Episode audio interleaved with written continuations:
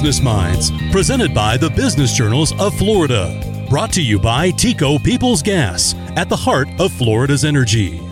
Banking, interest rates, and Florida versus Texas are all on the table in this download. South Florida Business Journal Editor-in-Chief Mel Melendez invites Vista Bank President Dan Sheehan to share what he's seeing in community banking across the region. Welcome, Dan. Thanks so much for joining us on this episode of Florida Business Minds. Well, thanks, Mel. Thanks for having me. Now, you're currently the president of Vista Bank in Palm Beach Gardens, which is the Dallas-based company's first location outside of Texas. But many of our readers know you as the former chairman and C E O of Professional Bank, which you helped launch in two thousand eight and later guided through its sixty million dollars I P O. You know, the bank's success ultimately led to its acquisition by Seacoast Bank for more than four hundred eighty-eight million dollars. So not too shabby. So let's chat a little bit about what led you to Vista Bank and how you've seen the banking industry change. Yeah, sure. Well, you know, the management team over at Vista Bank, uh, in particular, the C E O, John Steinmetz, has been a, a good friend for a number of years. Uh, we ran into each other six or seven years ago at a number of the industry events uh, that, uh, you know, around the country, and uh, became fast friends. You know, we've uh, spent a lot of time together in and outside of uh, the industry, and we're quite fond of what each of us were doing in our respective markets.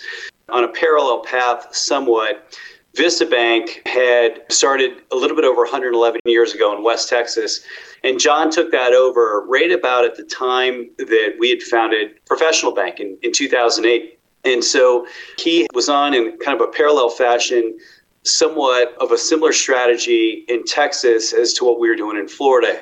He was going into the, the more exciting M S As where there was lots of uh, household creation or household formation, job creation, risk capital formation, and hiring great bankers and capturing market share. And that's simply what we were doing in Florida. And so we had talked uh, a number of times over the years about doing something together, whether that was uh, merging the banks or him doing something with me, me doing something with him. And so it was a natural uh, evolution and occurrence that we started talking uh, once the Professional Bank uh, chapter ended. All right, great. Can you share why Vista Bank chose to open its first Florida branch in Palm Beach County versus Broward or Miami-Dade counties? Well, I think that, you know, we're going to serve all three counties from this first location. So it, I, I don't think it was uh, particularly choosing one over the other.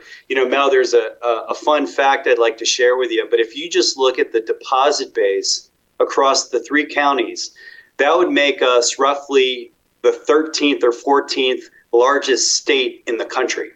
We've got more deposits here than thirty-seven or so of the, the states in the country. So, right. um, you know, only being eighty, ninety miles away and having the track record of doing business down there, doing business in Broward, doing in Palm Beach County, um, it was a little bit less geographically sensitive decision whether or not to be up here or down there for the first branch. I will tell you, over time, we will end up, you know, being down there, being in Broward, and being elsewhere in the state, just like we did my former institution. But uh, we do plan to, to, to serve uh, folks out here. Now, specific to Palm Beach County versus Miami-Dade, if you look at those community banks, those number of community banks that are headquartered in Palm Beach versus Miami-Dade County, there's a lot fewer up here.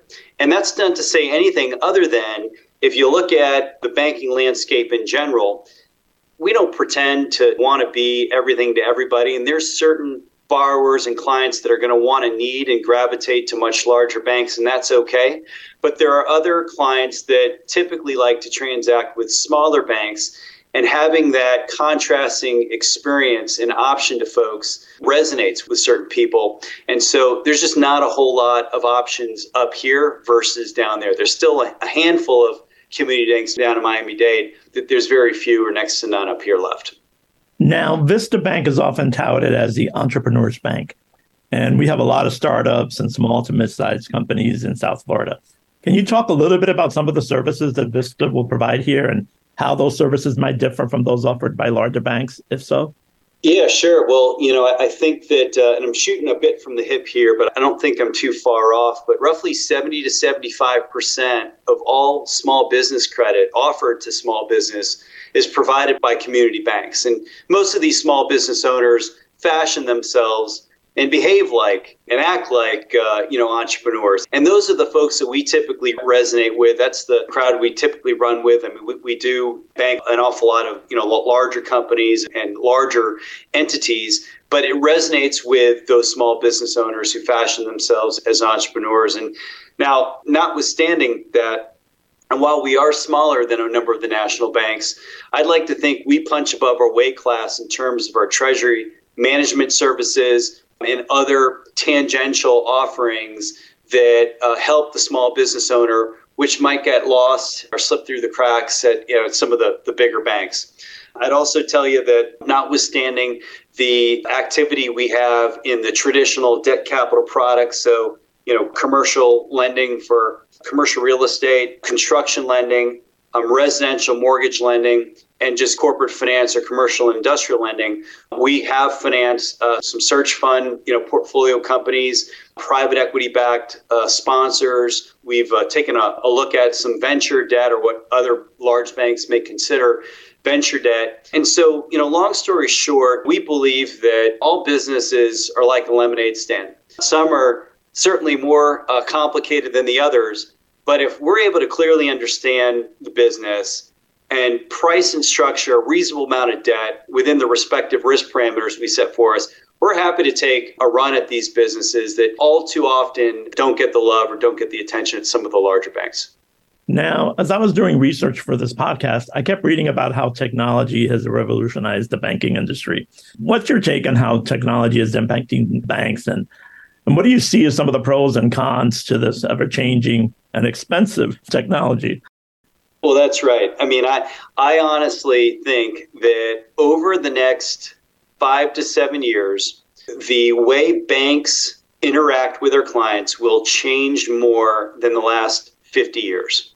Now, we've slowly seen, broadly speaking, now there, there is branch count increase in some markets in Florida for obvious reasons, but broadly speaking, the industry has been shedding branches. They've realized bricks and mortar, in terms of the volume or the head count or, or unit count of, of bricks and mortar, is not mission critical to capturing market share. But I do believe over that time period, market share will eventually migrate to those banks that do both really well. When I say both, I mean, they're still going to maintain that traditional experience and giving people an option to visit their money at a branch, but they're also going to have a complementary, great digital channel and experience that will allow clients to interact with their money more efficiently. And so if you think about what we can do with our phones right now, so I, I could have a, a car, I could buy a car this afternoon on my phone and have it delivered to my driveway.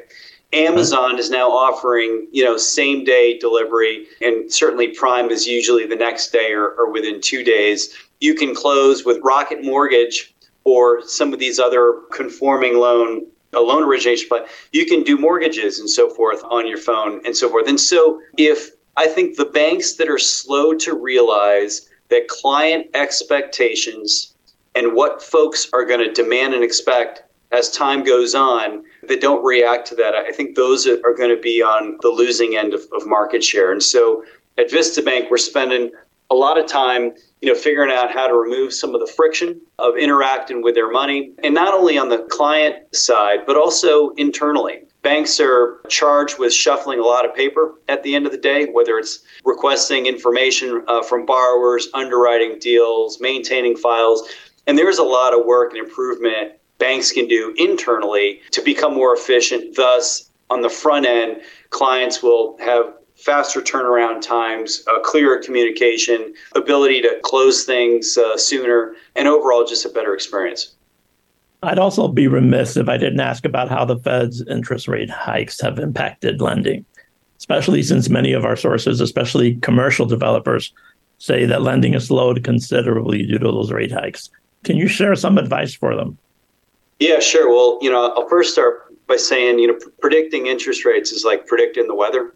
I mean, uh, I, if someone was to force me to bet where we would be two years from now, I'd like to think we're closer to the, the top of this cycle than the bottom. So, you know, I'd like to think it'd be lower, but you never know. No one knows. It's like someone commenting on the weatherman. If the weatherman comes on and says there's a fifty percent chance of rain tomorrow and it doesn't rain, well, was he right? Or, you know, was he wrong? And I would just tell you that as it relates to interest rates and the contractual lending, there, there's, there's a couple reasons why that's happening.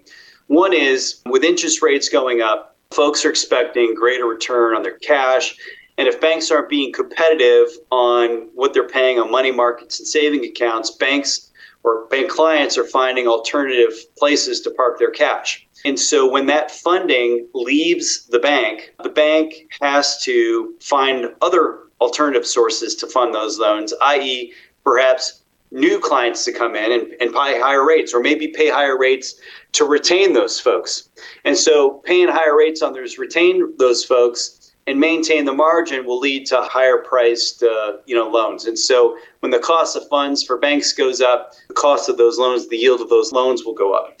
And so I think that, you know, the developer community is certainly going to need to adjust some of their pro formas and account for some of these higher costs of capital Uh, going forward. You know, some developers are a little bit less sensitive to that than others. I mean, down in South Florida, the way we've been capitalizing many of our condo projects is leveraging buyer deposits. And so, you know, that's a great slice of capital that fills out the capital stack because that's zero cost money and lowers your weighted average cost of capital across the stack, but banks still part play an integral role in providing that senior secured, you know, construction lending. And I think that developers are going to have to adjust for that. And this is going to have a dampening effect on land prices for development. It will have a dampening effect on some of the margin that developers might be seeking in some of these projects that they were eyeing a couple of years ago. And if they uh, can't meet the bank's requirements and so forth, they're going to end up seeking uh, financing from alternative kind of non-bank entity or non-bank lenders. And their cost of capital is also driven by, you know, higher interest rates. If they've got retail or institutional capital that's investing with them, well, they're sizing the returns they can get get from these non-bank lenders, investing with these non-bank lenders versus what's out there on the market. I mean, the risk-free rate, you know, over the ten-year had a one handle on it just two years ago. It's above four now. And so folks have to account for three hundred basis points on quite a bit of money in the system, and, and it does take time to adjust. Dan Sheehan joining us. Next, he looks to the future in banking when Florida Business Minds continues. People's Gas, working with businesses across Florida to lower energy usage and costs with efficient natural gas. Get cashback energy conservation rebates when you install new natural gas equipment. Learn more at peoples gas dot com slash biz rebates. Now, as a veteran banker, what do you see as the next big banking trend, say, over the next ten years? You know, where do you see the opportunities? I do think that there's a big opportunity with technology. I think, generally speaking, and I'm in the industry, so I'll, I'll uh, share a bit of the responsibility. But in general, banks have been slower to adopt digital transformation and technology than many other industries. And that is for good reason. We are highly regulated. We have to follow a lot more rules than most folks in caring for money, customer deposits, and operating a, a sound and safe environment within the banking business model. But I do think that on the margin, there's a lot of low-hanging fruit for management teams of banks to start implementing technology and not putting some of those safety and soundness elements at risk, just workflow improvements internally. There's minor things on how banks can interact with their clients. So I just think that there's a really big opportunity to introduce more and more technology, and in some cases, even lower the risk in transaction in the traditional banking business model. I think another trend that I foresee over the next few years, and, and I wouldn't be surprised if we start seeing more of it in the second half of this year, is more consolidation. There is uh, you know, quite a few banks that are in good markets. Some are, are in le- less than attractive markets, but uh, there has been little to no expansion. There has been, in terms of their market, and many of them in some markets, in some cases, are acting more like a, a public utility where they're offering a kind of a, a simple service in a particular market, but there's really not a whole lot of uh, expansion, growth, or vision into what might be the future. And I think that those banks that are private, that don't have a succession planning in place, and or public that don't have succession planning in place, I think they'll start considering, you know, consolidation uh, to get into a more exciting market where there is growth, or to merge with a partner that's got some technological uh, benefits, enhancements that they perhaps don't have, and don't have the intellectual capital within the org chart to figure out. So I just think that with time, we're going to see some more consolidation for the preceding reasons. You know, there is a really great opportunity to have a, a banking institution that gets, has relevant market share in both Florida and Texas. They're arguably the best two, you know, two best states in the country. And one of the stats that I actually pulled from one of your articles earlier this year was net new taxable income as reported by the I R S. And this is one thing that I love to share with some of my partners that sit in Dallas every year, because we're always having a friendly debate, well, which state's better, Texas or Florida? I'm quick to remind them that in Texas, last year, there was roughly six billion dollars of net new taxable income. So that's folks or businesses that are now domiciled in Texas and paying taxes. Well, Florida was twenty-four billion dollars. And so it was four x Texas. And so uh, just to give people a sense of the scale of not only people, but capital and business that is now calling Florida home. So it's it's a really cool stat, and uh, it really puts things in perspective, Florida relative to Texas. So what are the chief differences between the banking markets in Texas and the banking markets in Florida? There's an awful lot of similarities on one hand, but there's also some really unique nuances. And I'll, I'll give you a few examples. You know, folks talk about Florida being all one state and everything's somewhat similar in Florida. Well, as you know, Mel, if you walk around, transact in, you know, Miami-Dade County, it's a wildly different experience than being up in the Panhandle, right? Even though they're both Florida, the look, the feel of business, how you interact with folks is wildly different. I can say the same thing in Texas. West Texas is very different. Lubbock is very different than Dallas. Dallas is unique to Austin. Uh, Austin is unique to Houston. El Paso is quite different than all of them. And so uh, I would tell you that, largely speaking, both states have a great business climate from a taxes and weather perspective.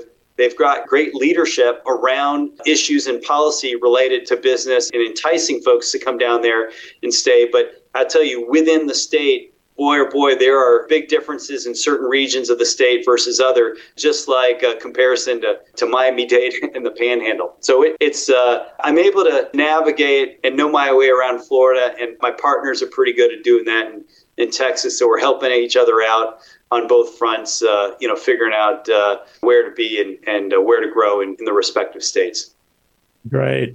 Thank you so much for being our guest today. I mean, it was a pleasure to catch up with you and to learn more about Vista Bank, and also to, to hear a take on the banking industry, you know, where it's headed. I mean, I appreciate it. I mean, I know you're a busy man, so. Well, thank you, Mel. I appreciate the time and appreciate the opportunity to be speaking with you uh, this afternoon. Thank you for downloading Florida Business Minds, presented by the Business Journals of Florida and brought to you by TECO People's Gas, at the heart of Florida's energy.